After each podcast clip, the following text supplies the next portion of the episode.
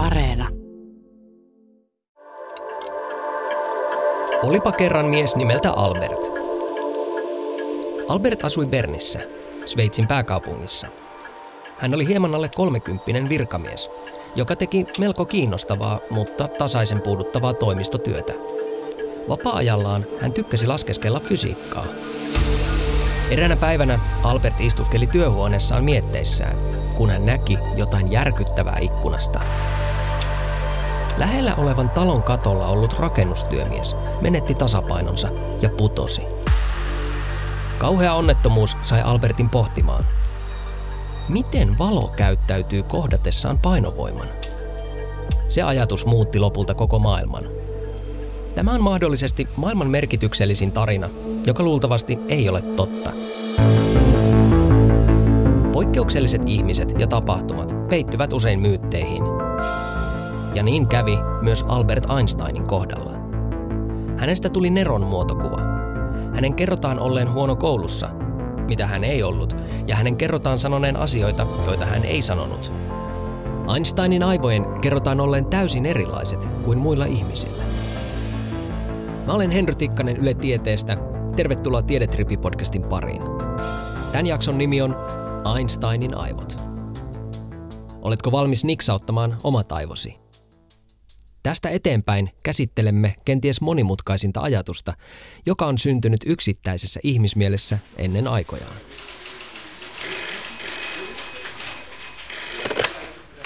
Haluan, että etsit Einsteinin aivot. Tällaisen työtehtävän sai nuori yhdysvaltalaistoimittaja nimeltä Stephen Levy, joka työskenteli New Jersey Monthly-nimisessä julkaisussa.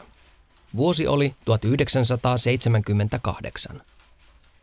Maailman merkittävimpänä ajattelijana pidetty Albert Einstein oli kuollut reilu parikymmentä vuotta aikaisemmin, vuonna 1955. Einsteinin ruumis oli poltettu tuhkaksi kuoleman jälkeen, mutta sitkeät huhut kertoivat, että myyttisen Neron aivot oli kuitenkin otettu talteen. Ronald Clarkin kirjoittamassa Einsteinin elämäkerrassakin mainittiin ohimennen, että Einstein oli halunnut luovuttaa aivonsa myöhempää tutkimusta varten. Oli kuitenkin täysi mysteeri, oliko niin käynyt? Ja jos oli, niin mitä aivoille oli tapahtunut? Huhuttiin, että Einsteinin aivojen oli havaittu olleen täysin poikkeavat. Tarinan mukaan aivot oli sitten jäädytetty ja säilytty salaiseen holviin tulevaisuuden kloonausta varten. Liivin tehtävä oli nyt löytää nämä myyttiset aivot, josta kukaan ei ollut kuullut mitään yli 20 vuoteen. Aivojen mysteeri kiinnosti, koska kaikki tiesivät Einsteinin. Jos mä sanon Einstein, sä ajattelet todennäköisesti vanhaa miestä, jolla on kuin sähköiskulla viimeistelty harmaa kampaus, tuuheat viikset ja veikeä ilme. Ikonisessa kuvassa tuo myyttinen hahmo näyttää kameralle kieltä. Ehkä olet nähnyt sen. Joka tapauksessa lähes kaikilla on vähintään jonkinlainen mieleyhtymä Einsteinista – Albert Einsteinista on tullut Neron muotokuva ja tieteen symboli. Aikanaan Einsteinin kerrottiin olevan niin älykäs, että vain 12 ihmistä koko maailmassa ymmärsi hänen ajatteluaan. Einstein oli maailmankuulu julkis ja fysiikan nobelisti. Hän oli niin ihailtu, että hänelle tarjottiin Israelin presidentin virkaa, vaikka Einstein ei ollut edes hakenut sitä. Einstein kieltäytyi kunniasta. Sanojen käyttäjänä Einstein oli taitava – ja hänen niminsä onkin laitettu lukuisia sitaatteja, joita hän ei koskaan sanonut. Esimerkiksi Jumala ei heitä noppaa on yksi maailman tunnetuimmista lainauksista, joka ei pidä paikkaansa. Se on johdettu eräästä Einsteinin kirjoittamasta kirjeestä fyysikko Cornelius Langchosille. Kirjeessä Einstein kirjoitti, Jumalan kortteja on vaikea nähdä, mutta että hän heittäisi noppaa ja käyttäisi telepaattisia keinoja, on jotakin, mitä en usko hetkeäkään. Einstein oli pasifisti, joka oli nuorena miehenä luopunut Saksan kansalaisuudesta välttääkseen asepalveluksen. Hän ei myöskään pelännyt ottaa kantaa. Hän kirjoitti maailman johtajille vetoomuksen yhdessä legendaarisen Bertrand Russellin kanssa, jossa he vaativat ihmiskuntaa lopettamaan sodat –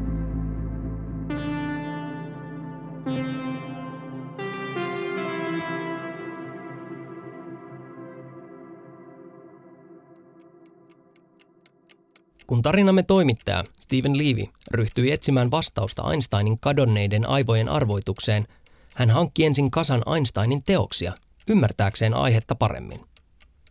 Miten ihmeessä Einstein oli kyennyt kehittämään mielessään jotakin niin poikkeuksellista kuin suhteellisuusteorian? Monet uskoivat, että Einsteinin aivojen täytyi olla jotenkin erilaiset kuin normaalilla ihmisellä. Jotta saisimme jonkinlaisen käsityksen Einsteinin kyvyistä, on meidän matkustettava ajassa yli sata vuotta taaksepäin.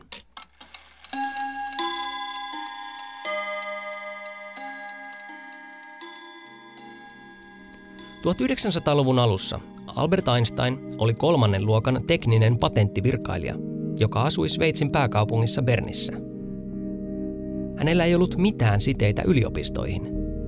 Hänellä ei ollut tutkimuslaboratoriota tai muuta kirjastoa kuin Bernin patenttitoimisto, jossa hän työskenteli. Usein sanotaan, että Einstein oli aivan tavallinen virkamies, joka sattui pitämään fysiikasta, mutta tämä ei pidä paikkaansa – Einstein oli yliopistossa opiskellut fyysikko, joka oli myös yhteydessä toisiin fyysikoihin. Kukaan ei silti osannut odottaa sitä, mitä Einsteinilta oli tulossa.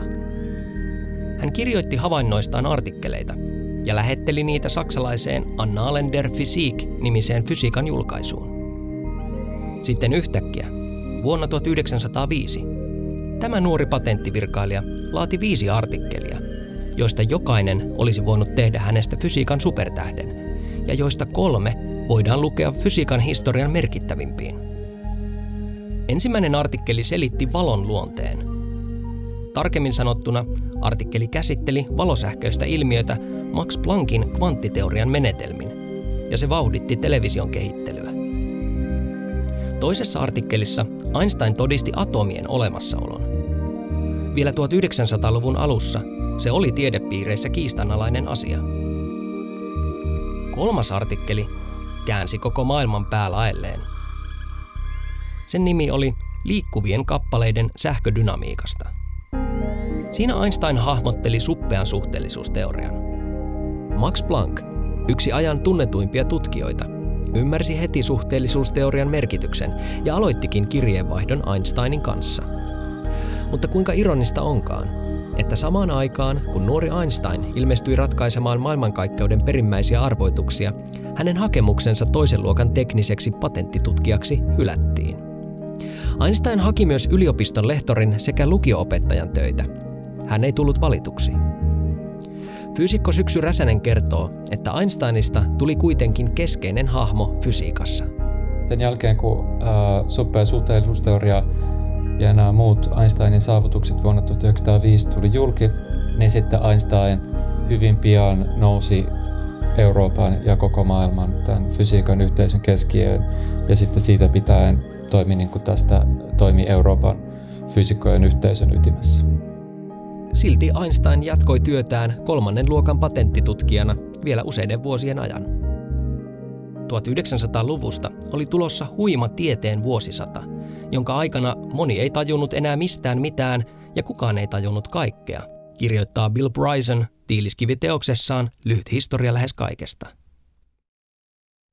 Mennään ajassa eteenpäin vuoteen 1978. Eli tavallaan taaksepäin. No, aika on suhteellista, kuten tulemme huomaamaan. Einstein on ollut nyt siis kuolleena 23 vuotta ja toimittaja Steven Levy jäljittää huhua, että Einsteinin aivot olisivat jossain piilossa. Steven Levy otti yhteyttä sairaalaan, jossa Einsteinin ruumiinavaus oli suoritettu. Sairaalasta vastattiin, että mitään raporttia operaatiosta ei ole tallella. Ainoa, joka voisi vastata toimittajan kysymyksiin, oli ruumiinavauksen aikanaan tehnyt patologi nimeltä Thomas Harvey – mutta Harvey ei ollut enää vuosiin työskennellyt kyseisessä sairaalassa. Hänen liikkeistään ei ollut mitään tietoa. Harvey oli myös suorittanut Einsteinin ruumiin avauksen yksin, joten hän olisi ainoa ihminen maailmassa, joka osaisi kertoa Einsteinin aivojen kohtalosta. Livi vietti lukemattomia tunteja selaten lehtiä ja kirjallisuutta, etsien mitä tahansa johtolankoja – Lopulta hän löysi erään artikkelin vuodelta 1963, josta paljastui, että Einsteinin aivot todella oli otettu talteen ruumiinavauksen yhteydessä. Mutta ne oli leikelty palasiksi.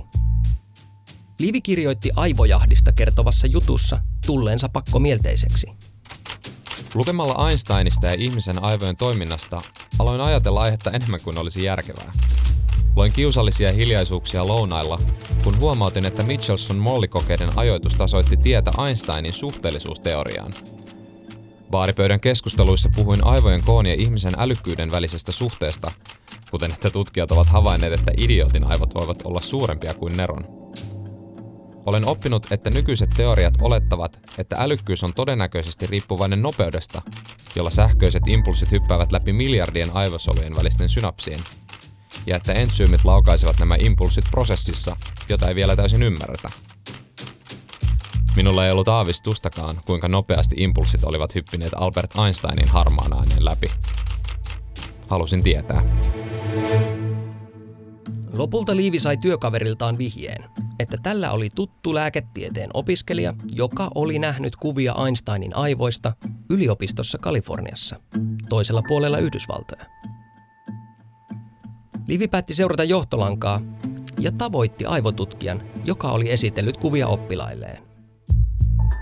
Aivotutkija kertoi Liiville saaneensa kuvat työskennellessään aiemmin Chicagossa erään toisen aivotutkijan työryhmässä.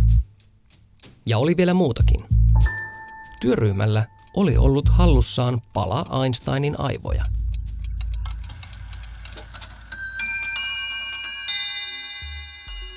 Albert Einstein oli 26-vuotias, kun hän kirjoitti yhden kaikkien aikojen hämmästyttävimmistä tieteellisistä artikkeleista vuonna 1905. Sen nimi oli Liikkuvien kappaleiden sähködynamiikasta, kuten muistamme. Ei kovin maailmoja järisyttävä nimi – Artikkelissa ei ollut lainkaan viitteitä tai sitaatteja, ei mainintoja teoriaan vaikuttaneista henkilöistä eikä sitä edeltävistä artikkeleista tai teoksista. Vain yhtä ihmistä kiitettiin avusta.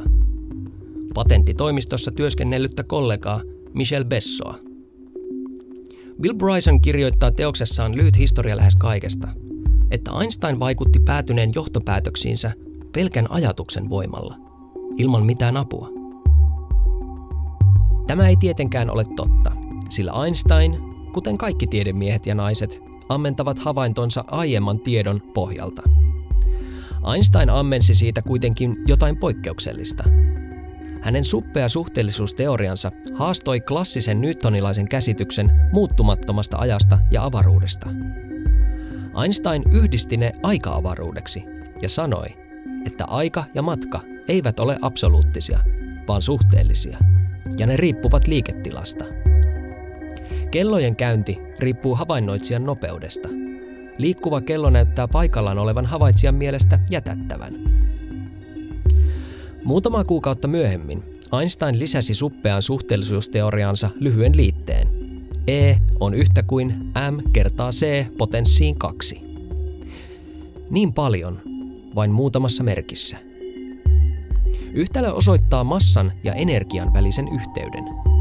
E tarkoittaa energiaa, M tarkoittaa massaa ja C potenssiin 2 tarkoittaa valonnopeuden neliötä.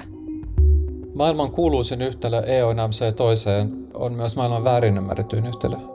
Ja, ja tämä itse asiassa liittyy sellaiseen kysymykseen, että mitä yhtäläisyysmerkki oikeastaan tarkoittaa jos meillä on yhtälö E on MC toiseen, niin se ei tarkoita sitä, että energia on sama asia kuin massa kertaa valonnopeuden neljä.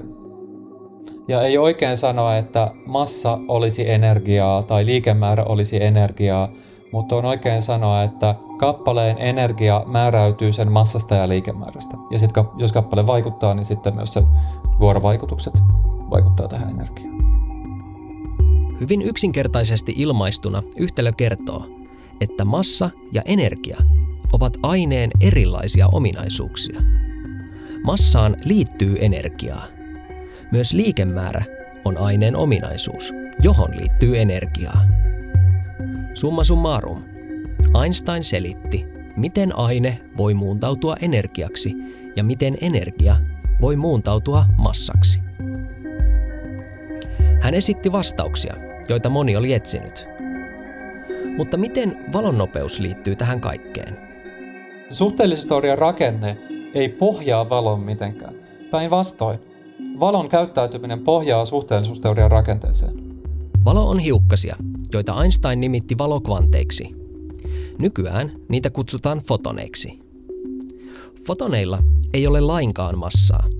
Ne kulkevat tyhjiössä nopeudella, jota nimitämme valonnopeudeksi.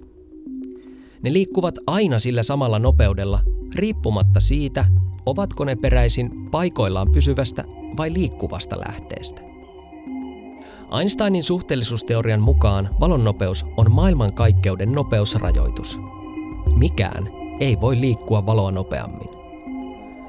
Valonnopeuteen kiihdyttäminen vaatisi äärettömän määrän energiaa, eli se on mahdotonta.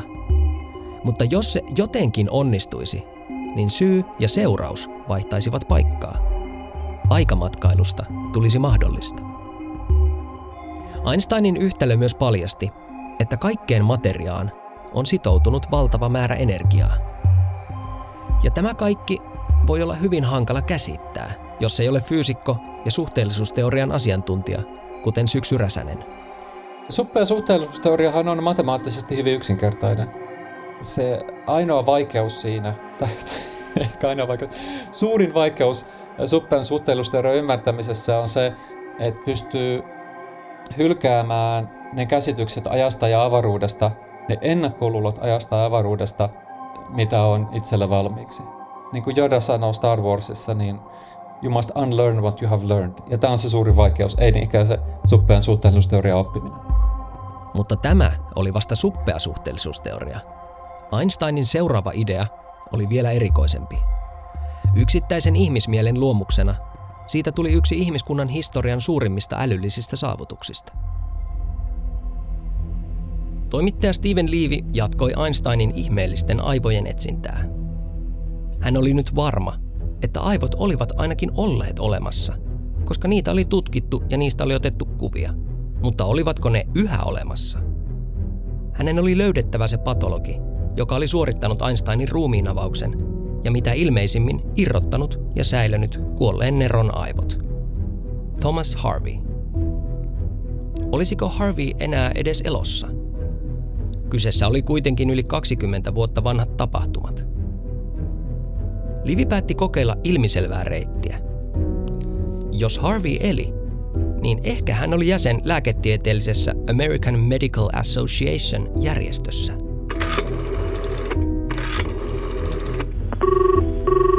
Liivi soitti järjestöön, mutta vain kuullakseen, ettei jäsenten tietoja anneta ulkopuolisille. Liivi selitti olevansa toimittaja ja etsivänsä Einsteinin aivoja. Harveyin yhteystiedot oli ainoa toivo niiden löytymiseen. Lopulta pitkällisen taivuttelun ja todistelun jälkeen hänen pyyntöönsä suostuttiin. Hän saisi Harveyin yhteystiedot, tosin vain osoitteen, koska puhelinnumeroa ei järjestön tiedoissa ollut. Annettu osoite sijaitsi Yhdysvaltain keskilännessä, Wichitan kaupungissa. Osoitteen perusteella Liivi sai selville puhelinnumeron, johon hän hermostuneena soitti.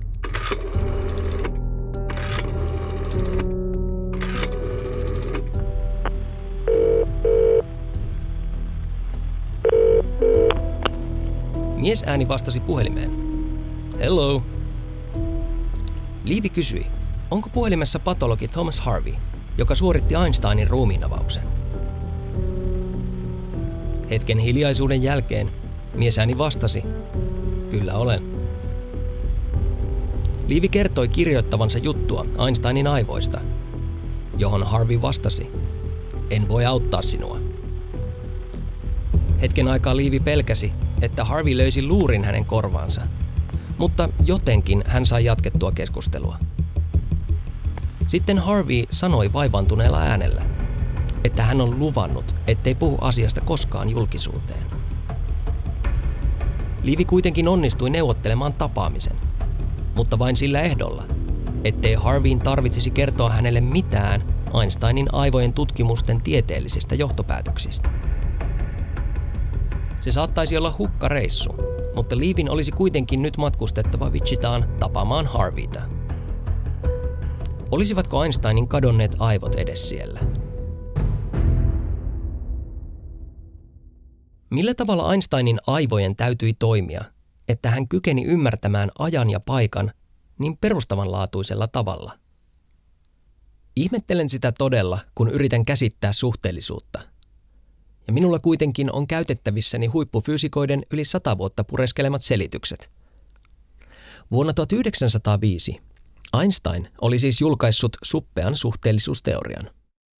Se oli Herman Minkowski, joka oli opettanut matematiikkaa ja fysiikkaa Einsteinille yliopistossa, joka muuten tällöin kommentoi Einsteinin suhdetta matematiikkaan, että Einstein on laiska koira.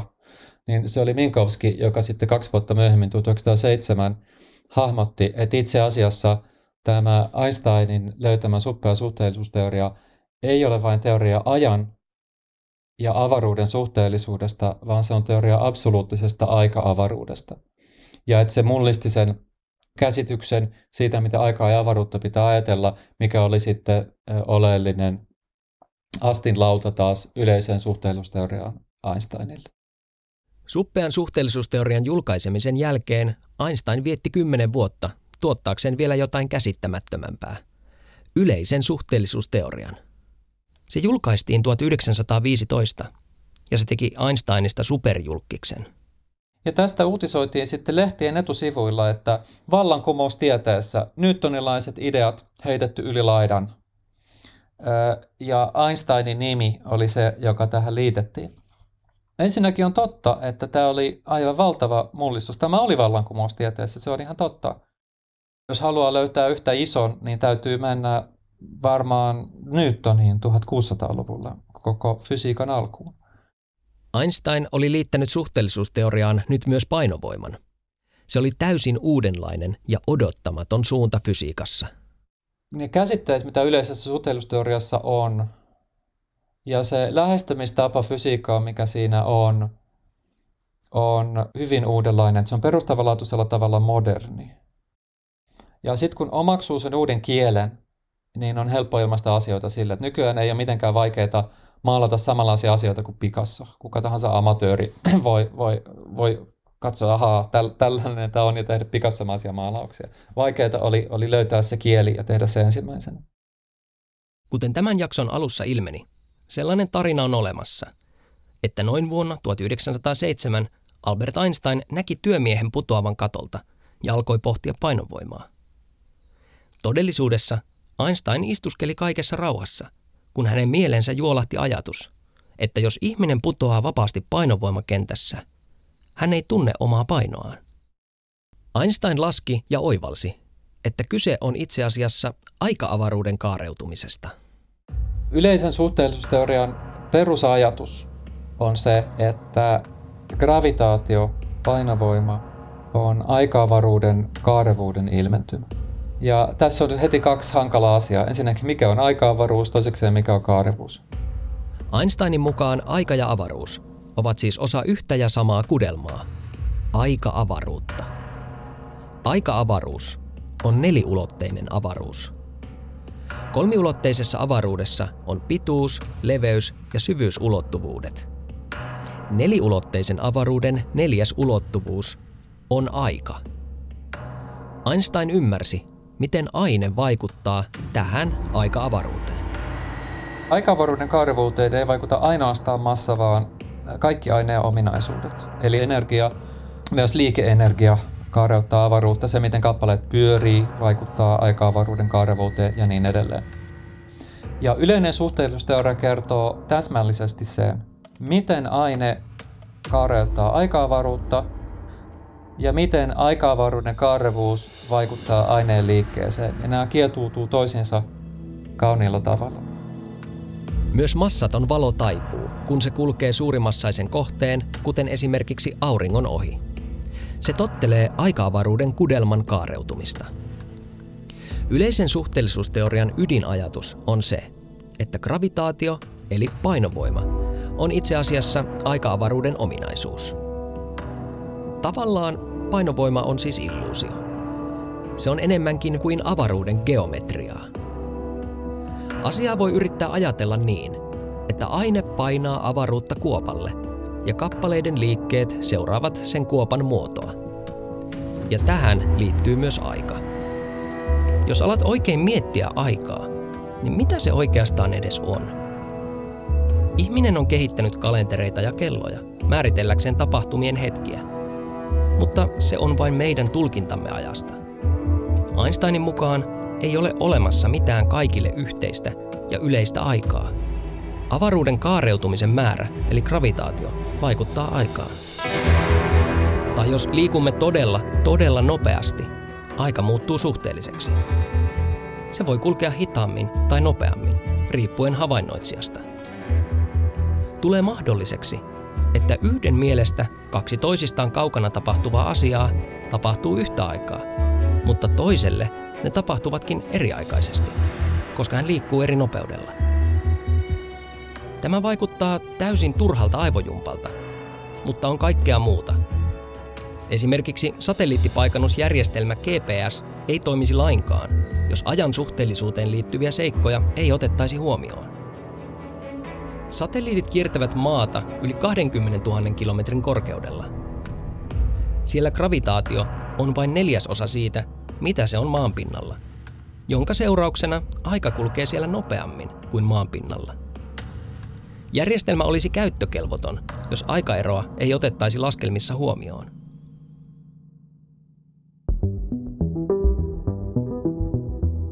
Toimittaja Steven Levy oli viimein löytänyt miehen, joka tiesi Einsteinin aivojen salaisuuden. Levy tapasi patologi Harveyin laboratoriossa, jossa tämä työskenteli. Harvey kertoi, että hän oli itse asiassa tavannut Einsteinin monta kertaa tämän eläessä ja ottanut häneltä muun muassa näytteitä laboratoriotestejä varten. Einsteinilla oli sydänsairaus, johon hän lopulta kuoli 76-vuotiaana vuonna 1955. Silloin Harvey päätyi suorittamaan ruumiinavauksen, ja siinä yhteydessä hän päätti omine lupineen ottaa Einsteinin aivot talteen. Olihan kyseessä maailman merkittävin ajattelija. Harvey tiesi tarvitsevansa neurokirurgian huippuosaajien apua, ja Einsteinin aivoja ryhtyi tutkimaan asiantuntijoiden joukko. Aivot pilkottiin varovasti osiin ja lähetettiin ympäri Yhdysvaltoja tutkittavaksi tarkemmin. Tuloksista ei kuitenkaan ollut julkaistu halaistua sanaa tieteellisissä lehdissä tai missään muuallakaan. Harvey ei oikein osannut selittää miksi.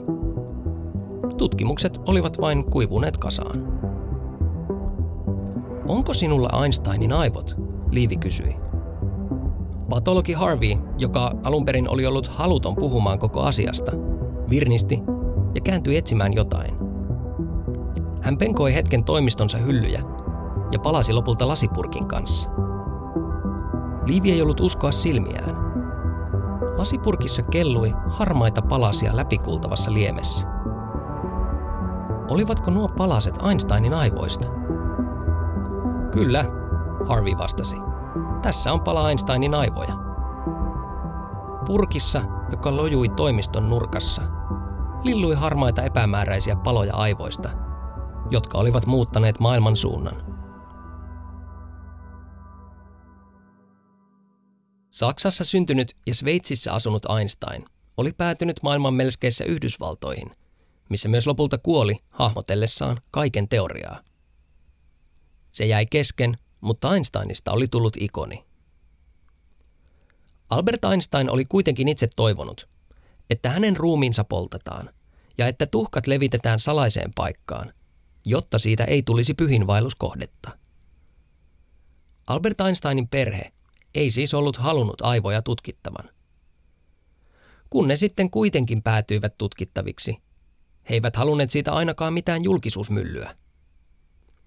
Tutkijat olivat suostuneet hiljaisuuteen kunnioituksesta perhettä kohtaan ja mahdollisesti kunnioituksesta Albert Einsteinia kohtaan. Ja ehkä eniten kuitenkin sen takia, että Einsteinin aivoista ei selvinnyt mitään ihmeellistä. Ei mitään, mikä olisi viitannut uskomattomiin älyn lahjoihin. Aivot olivat aivan samanlaiset kuin tavallisen 76-vuotiaan miehen aivot normaalisti ovatkin. Mutta. Aina on olemassa mutta. Aivojen tutkimusmetodit olivat varsin kehittymättömiä 1950-luvulla, jolloin tutkimuksia tehtiin, ja vielä pitkään sen jälkeenkin. Säilöntäaineet puolestaan olivat vaurioittaneet aivoja sen verran, että myöhempi tutkimus ei oikein enää onnistunut. Einsteinin aivoja on kuitenkin sittemmin tutkittu lisää. Vuonna 1985 ilmestyi tutkimus, jossa kerrottiin Einsteinin aivoissa olleen enemmän niin sanottuja gliasoluja verrattuna aivojen kontrolliryhmään. Gliasolut kiinnittävät hermosolut paikoilleen ja pitävät huolta siitä, että ne saavat happea ja ravinteita. Ehkä tällä oli vaikutusta Einsteinin kykyihin. Vuonna 1996 julkistettiin, että Einsteinin aivoissa hermosolut olivat pakkaantuneet normaalia tiiviimmin. Ehkä se mahdollisti nopean tiedonkäsittelyn. Vuonna 1999 erässä tutkimuksessa havaittiin, että matemaattiseen ajatteluun vaikuttava aivojen lohko oli Einsteinin aivoissa normaalia leveämpi. Ehkä aivojen muoto voi liittyä Einsteinin omiin kuvauksiin hänen visuaalisesta ajattelustaan. Einsteinin aivoista otetuista valokuvista on puolestaan havaittu, että Einsteinilla oli ylimääräinen harjanne siinä aivojen osassa, jota käytetään suunnitelmien tekemiseen ja työmuistiin. Mikään näistä asioista ei kuitenkaan osoita, että tällaiset ovat Neron aivot. Mitä on nerous? Miten se ilmenee? Voimmeko hallita sitä? Einstein oli lapsi, joka oppi puhumaan vasta kolmevuotiaana. Itse asiassa harva asia Einsteinin varhaisessa elämässä viittasi siihen, että hän tulisi ratkaisemaan maailmankaikkeuden perimmäisiä salaisuuksia. Niin hän kuitenkin teki. Hän mullisti maailman ja hänestä tuli koko maailman tuntema Nero. Einstein oli aivan epäilyttä poikkeuksellisen lahjakas fyysikko ja hänen saavutuksensa fysiikassa on poikkeuksellisia. Ja hän oli myös erittäin oivaltava yhteiskunnallinen kommentaattori, että kun lukee Einsteinin tekstejä politiikasta, yhteiskunnallisista kysymyksistä, niin näkee, että hän pystyi hahmottamaan asioiden oikean laidan ja näkemään niiden ytimeen erittäin selvästi. Mitä tähän nerouteen tulee, niin mä en ole ihan varma, että mitä se nerous tarkoittaa. Tuntuu siltä, että ajatellaan, että on tämmöinen kategoria niin kuin täysin laadullisesti erilaisia ihmisiä kuin me muut. Kun kuitenkin se älykkyys ja lahjakkuus ja oivaltavuus ja tällaiset asiat muodostaa jatkumon. Näin pohtii kosmologi Syksy Räsänen. Einsteinin kehittämä yleinen suhteellisuusteoria oli jotain niin erikoista, että jos Einstein ei olisi sitä keksinyt, voi olla, ettei kukaan olisi hahmottanut maailmankaikkeuden lainalaisuuksia sillä tavalla vielä tänäkään päivänä. Räsäsen mukaan olisi. Einstein ei nimittäin ollut ainoa, joka tutki gravitaation ja suppean suhteellisuusteorian yhteensovittamista, ja keskeinen matemaattinen välineistö siihen oli kehitetty 1800-luvulla – Einstein kuitenkin löysi vastaukset ensimmäisenä, eikä niitä fyysikoiden harmiksi ole onnistuttu kumoamaan, kuten tieteessä yritetään kaikelle tehdä. Maailmankaikkeuden ilmiöt näyttävät noudattavan suhteellisuusteorioita erittäin tarkasti. Seuraavien mullistavien vastausten hahmottaminen on jonkun tulevan Einsteinin tehtävä. Henkilön, josta ehkä teemme myyttisen puolijumalallisen sankarin. Itse haluan ajatella, että tarinan opetus on se, ihmisen potentiaali on joskus piilossa ja se voi puhjeta kukkaan oikeissa olosuhteissa ja oikeaan aikaan. Eikä kukaan tee sitä yksin. Ei tehnyt myöskään Einstein, joka sai työssään myös apuja. Niistä vain ei paljon puhuta. Suhteellisuusteorian mukaan kaikkeen materiaan on sidottu valtava määrä energiaa, mutta sen energian tehokas vapauttaminen on vaikeaa. Ehkä meistä jokaiseen on sidottu uskomaton määrä potentiaalia, suhteellista potentiaalia. Jokainen on hyvä jossain. Sen potentiaalin vapauttaminen vain on vaikeaa, mutta ei suinkaan mahdotonta. Mun nimi on Henry Tikkanen. Kiitos, että kuuntelit Tiedetrippi-podcastin jakson Einsteinin aivot. Jaksossa haastateltiin kosmologi Syksy Räsästä ja ääninäyttelijänä mukana oli Ville Karasjoki Ylekioskista – Äänisuunnittelun tiedetrippiin on tehnyt Tuomas Vauhkonen. Tavataan seuraavalla tiedetripillä.